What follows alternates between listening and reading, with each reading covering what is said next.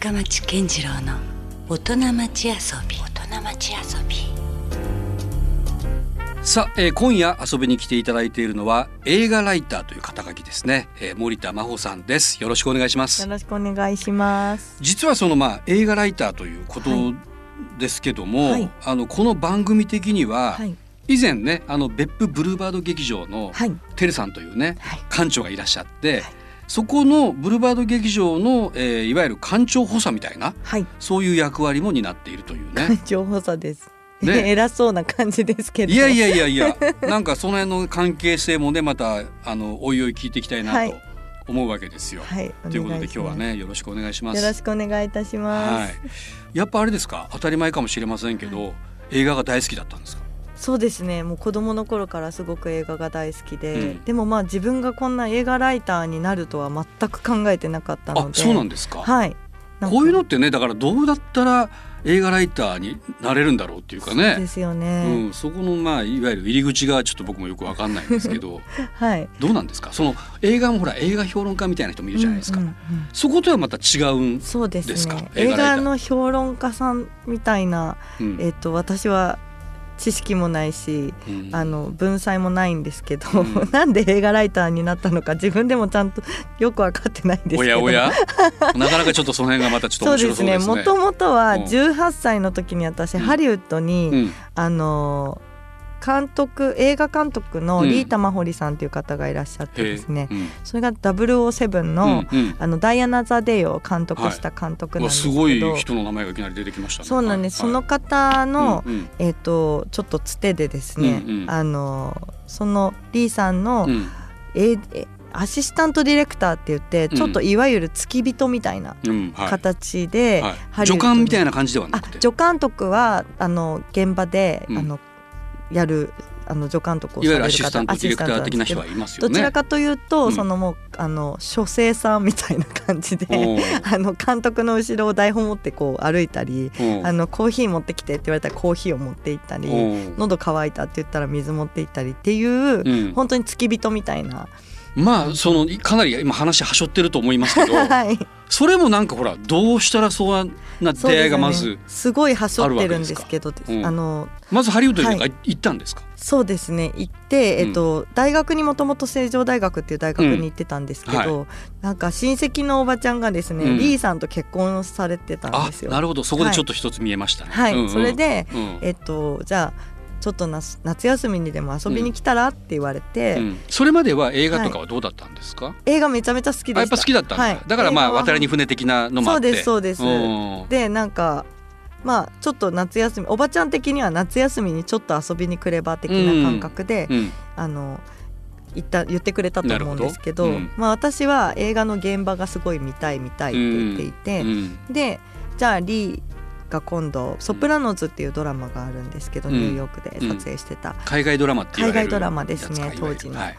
でその「ソプラノズの」えっとうエピソードを2話分監督をするから、うん。えっと真帆じゃあついていって、うん。で彼彼のこう秘書みたいな感じでやってもらってもいい、うん。まあ面白い経験でしょうねきっとそうなんです。すごい面白そうだなと思って、うん。ただ私その時に英語すごい喋れるって嘘ついちゃってて、うん。ねなんかそのせっかくそんないい話をもらってるのに、うん。なんかあの英語喋れないって言ったらもうその時点で落とされちゃうダメって言われると思ったんで、うん。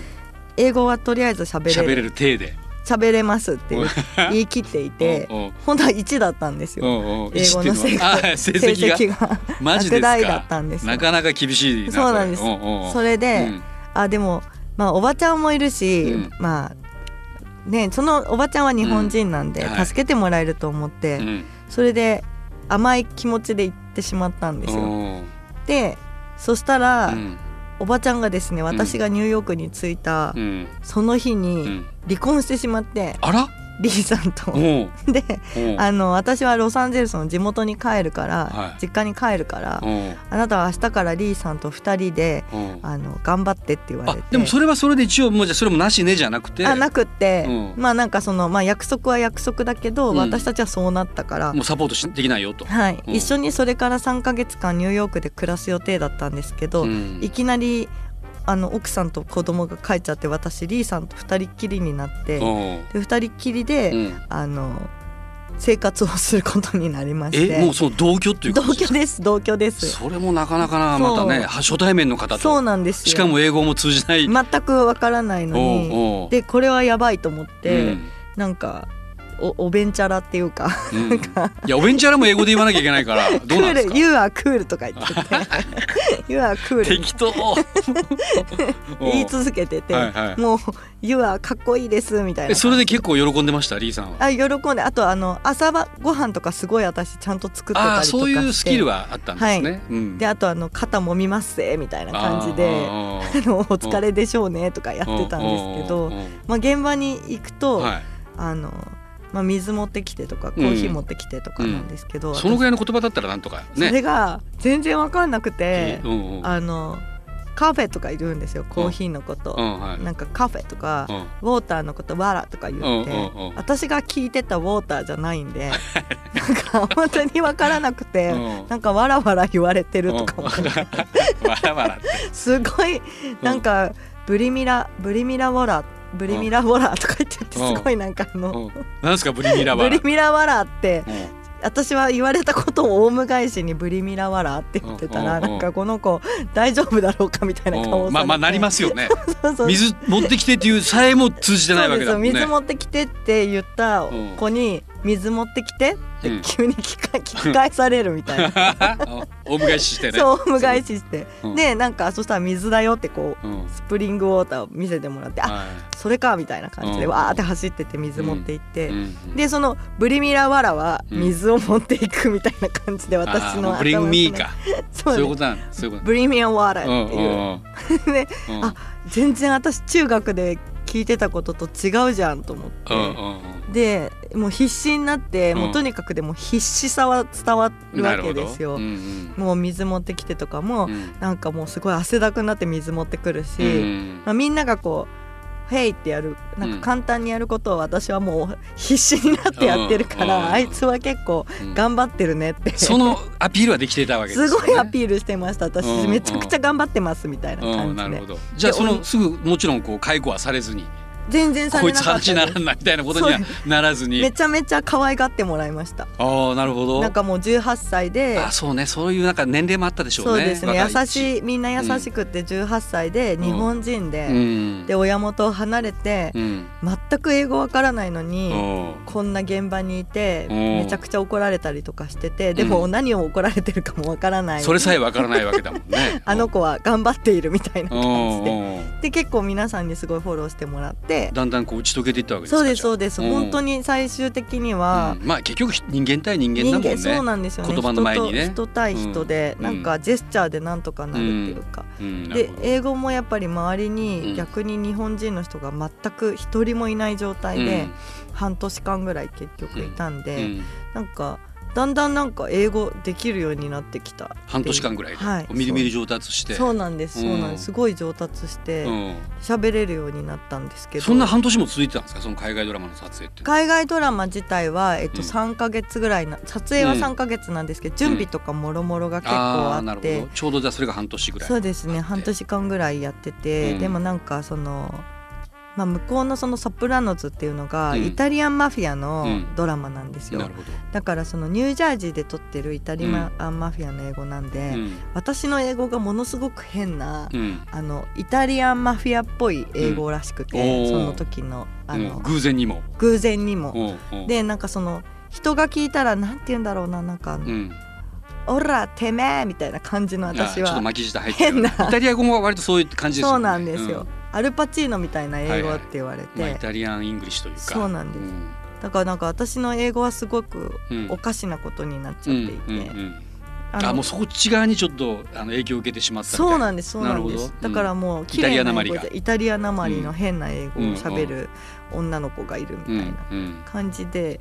でもうニューヨークが終わって、うん。その後ロスに行ったんですけど、うん。まあいろいろありまして、はい。最終的に私子をめ身ごもりましてですね。あらそれまたはしょったねい。きなり。誰よ。誰の子供を 身ごもったかが全く分近所の人ないですけど。の子供を 身身ごもりましてですね、はいはい。それで帰ったんです日本に。まあなんかそれのその方大体2はちなみに外国人アメリカ人外国人でアメリカ人の男の子で、はい。で2年ぐらいまあそう映画の現場でうん。ずっとそのまんま仕事をしてたんですけど、まあそれでつわりもひどかったし、はいまあ産休に入らなきゃいけなかったりもするわけですよね日本に帰りますって言って、はで日本に帰って仕事がない、いうん。で結婚した相手はとは離婚してしまって、まあ、アメリカに帰ることもなくなって、ちょっと待ってください。そのなんですか離婚ってもう生まれたはい、間もない段階でも離婚したんですそうです。あのできちゃった結婚じゃなくてけできちゃった離婚だったんでえ子供ができたから離婚しようみたいな？そうですそうです。めちゃくちゃですね。まあ、めちゃくちゃ若かったんですけど、うん。まあ、向こうは19歳で。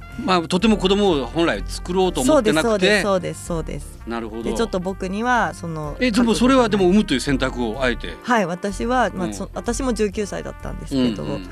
私はなんかもう産みたいなと授かった命だし、はい、うん。せっかくだしと思って、うんうんそれであの日本に帰ってきはい。てシングルマザーになったんですけど、うん。まあ仕事がないじゃないですか。まあそこの時にはまだ全く日本のコネクションは何もないないですね。シングルマザーだしなどうしようかなと思ってたら、うん。そのずっとアメリカにいた時に、うん。フリックスムービーサイトさんっていう今、うん。シネマトゥデイっていう映画サイトになっているサイトがあるんですけど、はい、なんか聞いたことあります、はい。結構有名なところ有じゃないですか、名なそうですね、んヤフーとかでニュース配信してる、はい。でそちらの、うんフリックスムービーサイトさんで「真帆のハリウッド日記」っていうのをずっと連載してたんですよアメリカにいた時に。おーなるほど。その編集長さんが、いうん。や真帆ちゃんがうん。シングルマザーになって帰ってきて、うん。その職がなくて困ってるっていうのを知ってくれて、うん。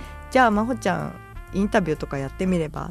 まあちょっと英語ももう喋れる英語もれるし、うん。そのやっぱライターさんで英語が喋れて、うん。でやっぱ映画の現場のうん、雰囲気も知ってる、んそうですね、うん。現場のことを知ってる人も。情もねわかる。知ってる人もいないから、じゃあうんやってみたらって言われたのが最初のきっかけだった。なるほど。ようやく映画ライターにちょっとたどり着きましたすっねごい長くなっちゃっていやでもこれでも結構大事なとこですもんだそういう経緯がねないあったからこそまあそのあなるほどって今僕はい腑に落ちたんですよ、はいよかった。そうです。あなるほどね。じゃあまあはい。なるべくしてやっぱ一応まあななった感じはしますよね。そういですね。映画ライターやってみたらすごい面白かったんで、うんじゃあまあもちろんそのシングルマザーで大変だったでしょうけども、はいはい。えちゃんとこう仕事としてはどんどんどんどんこう、うまく順調にはい。行き出したわけですか行きましした。た、うん。すごくたくさんお仕事もだんだんだんだん上手くなる、なっていって、はい、まあ、インタビューとかも慣れてきて、うん。でもうだんだん映画祭に取材に行ったり。主にじゃあもう洋画担当なんですね。あ映画ライター。全部やります邦画もあ邦画も一応応行くんですね、邦画も洋画も全部や行きますねインタビューで、うんまあでもやっぱあれでしょそうそうたる人たちに会ってこられたんでしょということは、そうですね。う、ん、なんかおも思い出に残るっていうかそういうエピソードってあります？なんか思い出に残る方はハリウッドスターだと、うん、ブラッド・ピットさんおにいきなりまた大物出ましたね、はい。インタビューをした時うに、ん。私が壮絶な失恋をした翌日がブラッド・ピットさんの あのインタビューで。いろもう持ち込みますね。そうなんです。壮絶なあの壮絶な失恋をした時なんで一生涯で壮絶一番壮絶な失恋を。じゃあということは今の話で言うともう当然顔にも出てるわけですよ、ね、ものすごいことになってしまってもうブラッド・ピットはいい迷惑ですよねいやもう本当に 今となってはあの頃まだ本当に20代前半だったんでそれこそ仕事職場うん。にそういうプライベートを持ち込んじゃいけないっていうのは今はもう全然、うん。あの乗り越えて、できるけども、はい、やってるんですけど当時は本当にそれができなくて、うんピュアだし。ピュアねピュアすぎて、なんかブラッド・ピットさんのうん大事なインタビューの日に、うん。もうテンションガ落ちなわけですよね。テンションガタ落ちで朝の7時までサイゼリアでワインを飲みまくって、でも号泣しすぎて、うん。もう顔は腫れてるわ、あのもう着替えることもできずに、うん。変な格好にあのうん。クロックスみたいな変なサンダル履いて、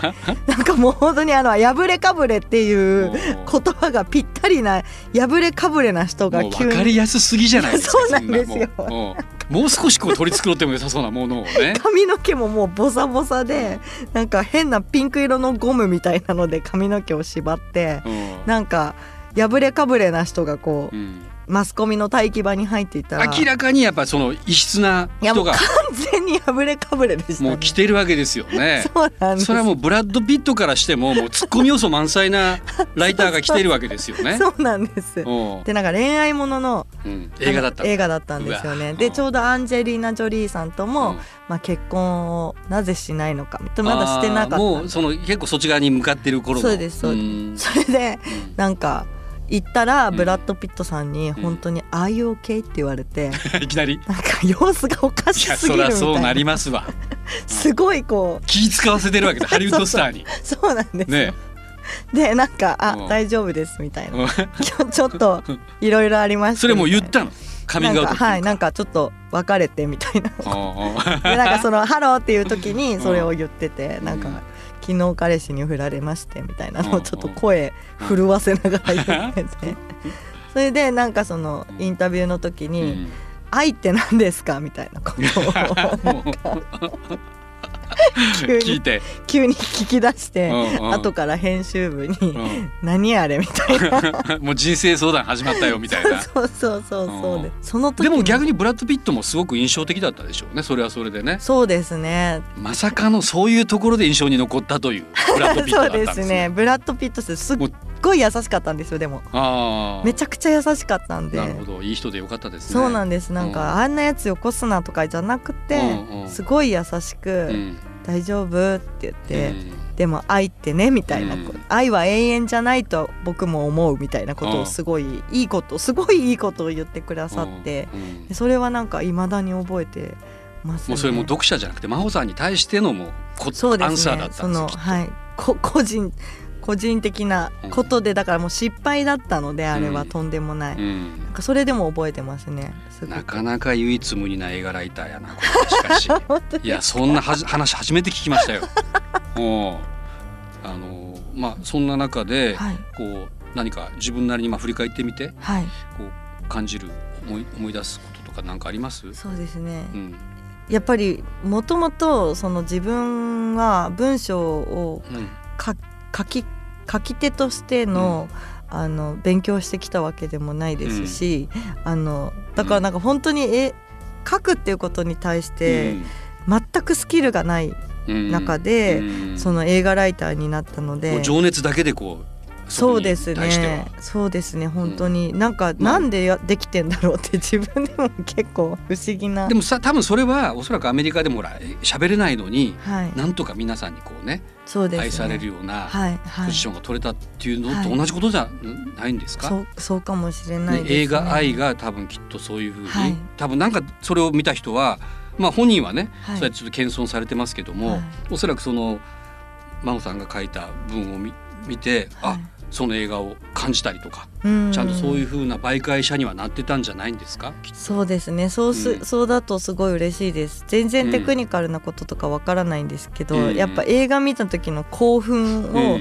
もうそのまんまうん。私は吐き出すみたいな感じの書き方なので、だからそれがまあ伝わればいいですけど、まあ、より読者目線というかそう本当の映画ファン的な目線でそうですねね。そういうふうにいけばいいんですけどやっぱりその、評論家ってほらちょっともうどうかしたらちょっともううざい時あるんですよ。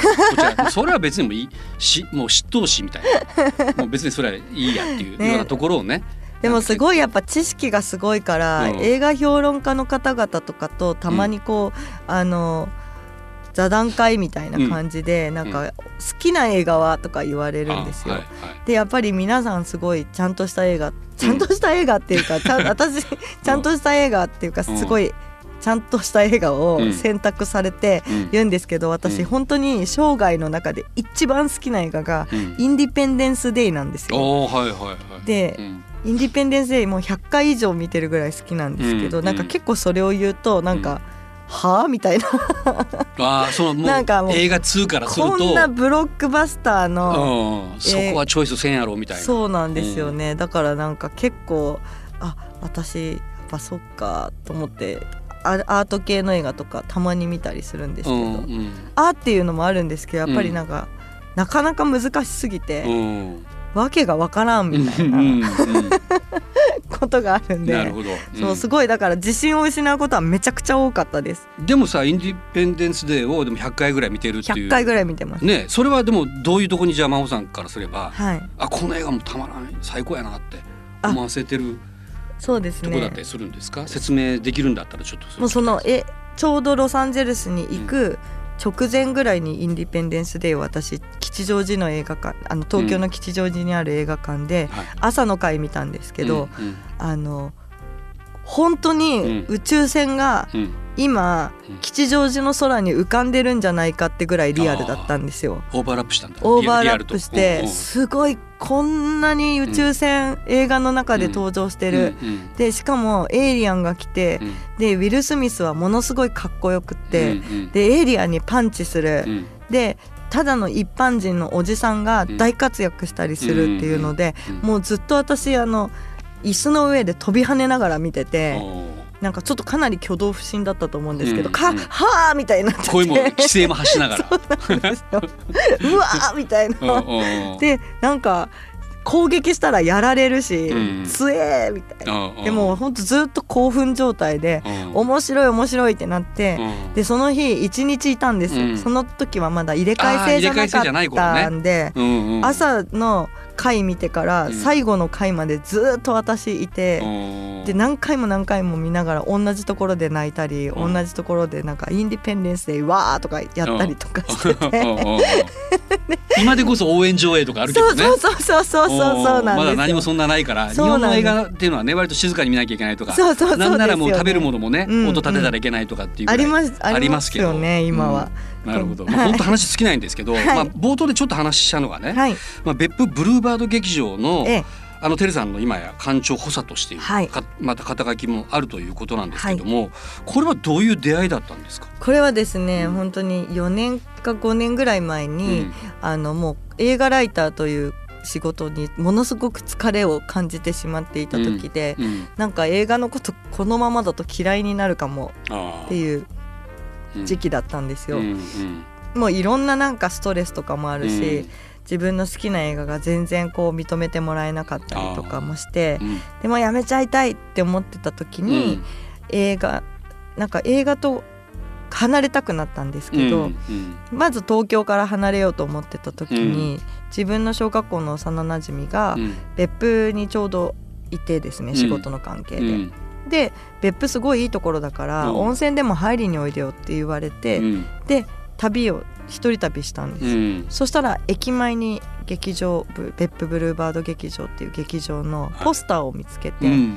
あこんなところに映画館あるんだと思って、うん。なんかこうちょっと導かれるようにというか、階段を上がって2階なんあですだからもともとそんなそこに行こうとしたわけじゃなくて、ね、全然なくてです、うん。でちょうどタイムテーブル見たら、うん。映画も始まりそうだったし、うん。であの2階に行ったら、うん。なんかちっちゃいおばあちゃんがうん。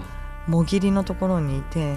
めっちゃニコニコしてるんですよ。うん。それで「あじゃあ1枚」って言ったら定規でビリってなんかチケットを切ってくれて なんかこうやっぱ東京生まれ東京育ちだったんで、うんすごい衝撃で、うん。なんかなんだここは。牧歌的ななんかいきな牧りシーン的な感じで、ね。うん。で映画の館の中に入ったら、うん。すっごいシーンとしてて、うん。でもなんかものすっごい素敵なうん。映画館だなっていう入った瞬間にエネルギーをすごい感じるというか。空間としてのオーラみたいな空間として。うん。すごい素敵。何ここ。うん。映画みたいと思って、うん。それで映画を見ようと思ったらてるさんがいきなり入ってきて、うん。おかきをくれたんですよ。え映画上映が始まっ始まる前になんかこれ食べる？みたいな感じでお姉さんこれ食べ今日ごめんね。なんかお客さん全然いなくてって言って本当にお客さんその時ゼロだったんですよ。あもう一人だけだったなんかもう全然いなくて、うん。なんか今日はあんまり入ってなくてごめんねみたいな風に言われて、うん。全然大丈夫ですとか言って言ってたら、うん。そのでっかいおかきを私にくれて、うん自由だなと思って、確かに。ね、まあ、なかなかそういう映画館で。そうじゃないもうシネコンとかだったら絶対ありえないし。絶対ありえないし、うんうんなんかシネコンとかに行くたんびに、うんなんか映画を盗んじゃダメ、うん。せっかく映画見に来て盗んじゃダメ、うん。で音を立てないでください。うん。喋らないでください、携帯電話は切ってください。みたいな。もうダメダメダメマニュアダメルルールコンプライアンス的な ねありますよね。で、うんうん。長い予告編があって、うん。ようやく始まるだったんですけど、はい。まあせんべいをもらって、うん瞬時にブーって言ってなって、うん。いきなり映画始まったんですよ。いやびっくりだなと思って。予告編ないんかいみたいな。いきなりもう本編が。い。きなり本編が始まってう わーみたいな。うん。なんかすごい素敵すぎるここと思ってなんかもう嬉しくなっちゃって、うんうん。で音もすごいいいし、うん。なんもう東京では絶対味わえない映画の劇場体験だったんですよそれって、ね。うん。でも興奮しちゃって、うん。でなんか気づいた一番前の席におじちゃんが実は見てたみたいあで。別のお客さん一応一人いたんだ。そうそうでも一番後ろで見てたんで、まあ私なかなか気づかない。ボリッボリなんかせんべいは食べるわ、普通 NG なあれだもんね。そうですそうです。それはね。でもそれは館長がもうそれをくれてるわけだから。から。でうち普通に売店でめちゃめちゃてるちゃんセレクトのせんべいとかポテトチップスとか売ってていまだに私そどっれすごいちもイレギュラーやなこれ。うん。自由で好きなんですけど。はいうん なんかうちは音のすしても、うん。みんなその自由な空間なんで、うん。ね、静かなところがよかったらぜひあの、シネコンさんに行っていただいてって感じなんですけど、うん。まあ私はその自由さがすごい昔っぽくてよくて、んでその終わった後に、あここ素晴らしいなと思って、で飲みに行った居酒屋さんでブルーバードの話をしていたら、いやここそこの館長さん岡村照さんって言ってもう80やって言って言われて。でモーさん私森田って言うんですけど、はい。モーさんって呼ばれてるんですけど、うん。モーさんやったらなんかできるんじゃないって言われて、でえじゃあちょっとすぐ話しに行ってみるって言って、で話しに行ってまた戻ってのところに。はい、うん。また翌日に、そしたら、まあいろいろと映画の選定もすごい大変だし、なんかなかなかお客さんが来んし、うん。どうしたらいいかわからないなって言っていて、あそれだったら私なんかできることある気がすると思って、でじゃあ私東京で働映画ライターしてるから、まあ、会う役者さん会う役者さんにブルーバードの話をして、みんなにブルーバードに来てもらって、うん。トークショーとかしてもらったら、きっといっぱい来ると思うって言って、で映画もそのまあライターっていうことで3ヶ月前とかうん。4ヶ月前からたくさん映画見るんで、でこの映画はどうかなっていうのをてるさんにじゃあ教えておすすめもできるわけすですよねそうなんです。こでうん。でまあチラシ巻いたりとか、うん細々とですけどできることは何でもやるねってうん言って、うん。お手伝いさせてくださいって言ったら、うん。なんかあのいいよって言ってうん。快く引き受けてくださって、うん。もしかしたらてるさんからしてもすごい運命の出会いだったかそうなんですよ、すごいうん本当に快く引き受けてくださって、うん。で私はその後にもう別府に家を借りて、うん。もうそ東京とブルーバードをあもう二重生活そうですね。行ったりり来たりして、うん。ブルーバードは自分の好きな映画のためにうん。自分のなんか情熱を注ぐ場所。はい。あもちろん仕事にも注いでるんですけうんうんど、うん。いやいやわかるよ。わかる。わかるうん。でもある意味そこでインプットされてるかもしれないよね。あそうですね。で本当それで東京でまたそれをちゃんとアウトそうです。本当にそのの通りですごく別府っていう場所で、あの生の声が聞けるじゃないですか。でおばちゃんたちのなんかこういうところが分かりにくいなこの映画とか、なんかこの映画はおもろかったわとか、うん。そういうのが生でお客さんの声がバンバン入ってきて、うんでやっぱ映画館うちの映画館ってちょっと変わってるんですけど、うん。受付にやっぱてるちゃんがいるから、うん。映画館映画終わった後結構みんな溜まってみんな喋るんですよ。そのあれがどうだったあれがどうだっあたーこれがどうだった？みたいな、うんうんなんであいつはあんなことをするんや？みたいな、うんうん。そういうのがすごい面白くて、あ本来映画ってこうやって楽しむものだよな、うん。映画館で、っうん。て思ったらうん。やっぱり自分のそれ映画のうん。その映画ライターとしてのあの活動にもいろいろと変わっうん。すごく影響をもらったりとか、うん。そのブルーバードで企画を企画だったりとかトークショーをやるとき私が全部 MC をやるようになったんで、うん。毎回やってるんですよ。なんか映画祭とかもね、あそうですそうです、ね。はい、うん。うん。一昨年から映画祭も始めて、うん。で映画祭のそういう主催企画をしたり主催をしたり企画なんかももちろん全部やってて。だ。だからなんかそういうノウハウだったりとかも、うんそういうスキルだったりとかもうん。全部やっぱりゼロから始めたことでついたし、うん。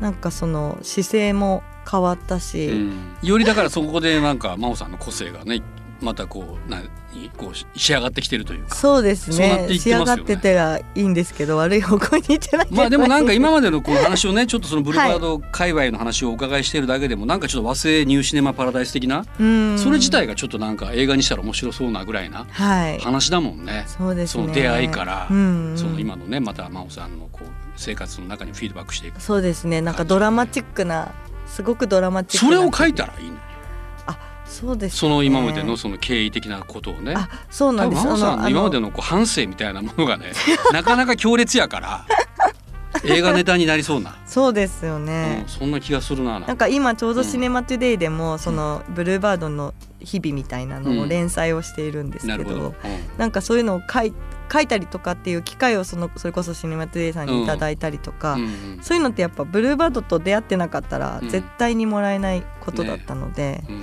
恩を感じてますねすごく。でまあ残念ながらそういう文化っていうのがどんどんどんどんなんか廃れていってる方向に今なってしまってるから、そうですね。でまあ利便性とかそういうなんか合理的なところばっかりがうん結局シネコンに集約されていってしまってるから、はいでも本来のその映画の面白さとかはい楽しみ方っていうのは多分今真帆さんから僕が聞いたようなはい。ところに多分あるはずなんですよ。そうですね。ね、だからそこをいななんか原点回帰というかね、はいもう一回ちょっと皆さんにもこう伝えていく役割がはい。ありそうな気がちょっと今しましたね。頑張ります。はい。まあもちろんあの映画ライターですから、はい本も出版されているわけですもんね。そうですね。はい。これ2冊あるんですけども、はい崖っぷちのハリウッドライフという、はい。そう。えーシネマトゥデイ文庫から出ている本と、それからそのパート2、はい。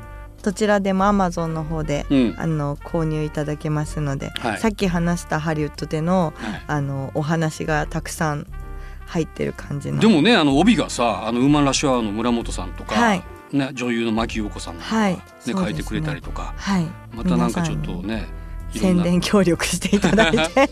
うん。いやだからなんかねもう本当さっきの話じゃないんですけど、はい。まあこれをベースにしたなんかねドラマでも映画でもなんかつな,、ね、つながってできたらいいなという嬉しいですね。うん、ちょっと思いまぜしたひ。福岡のテレビさんで作っていただきたいです。いやでもこんなこと半分冗談で言ってたらら意外とね本当そうそう明太ピリリじゃないけど、はい、今度明太ピリリあの江口監の耳に届いてそうですね。じゃあ俺がやるわみたいな 江口さん、よろしくお願いします。聞聞いてますか江口くん 今度明太ピリリもブルーバードでやります。ほらそのジャパーターでもうこれもうネタですからこれもう森田のピリリな感じで。森田ピリリをですねよろしぜくお願ひお願いいしまします。はい、ということでじゃあ引き続きですね来週もまたはい、ね、お願いします。よろしくお願いいたします。今夜のゲストは映画ライターの森田真帆さんでした。ありがとうございました。ありがとうございました。Love FM Podcast. ラブ f m のホームページではポッドキャストを配信中スマートフォンやオーディオプレイヤーを使えばいつでもどこでもラブ f m が楽しめますラブ FM.co.jp にアクセスしてくださいね Love FM Podcast.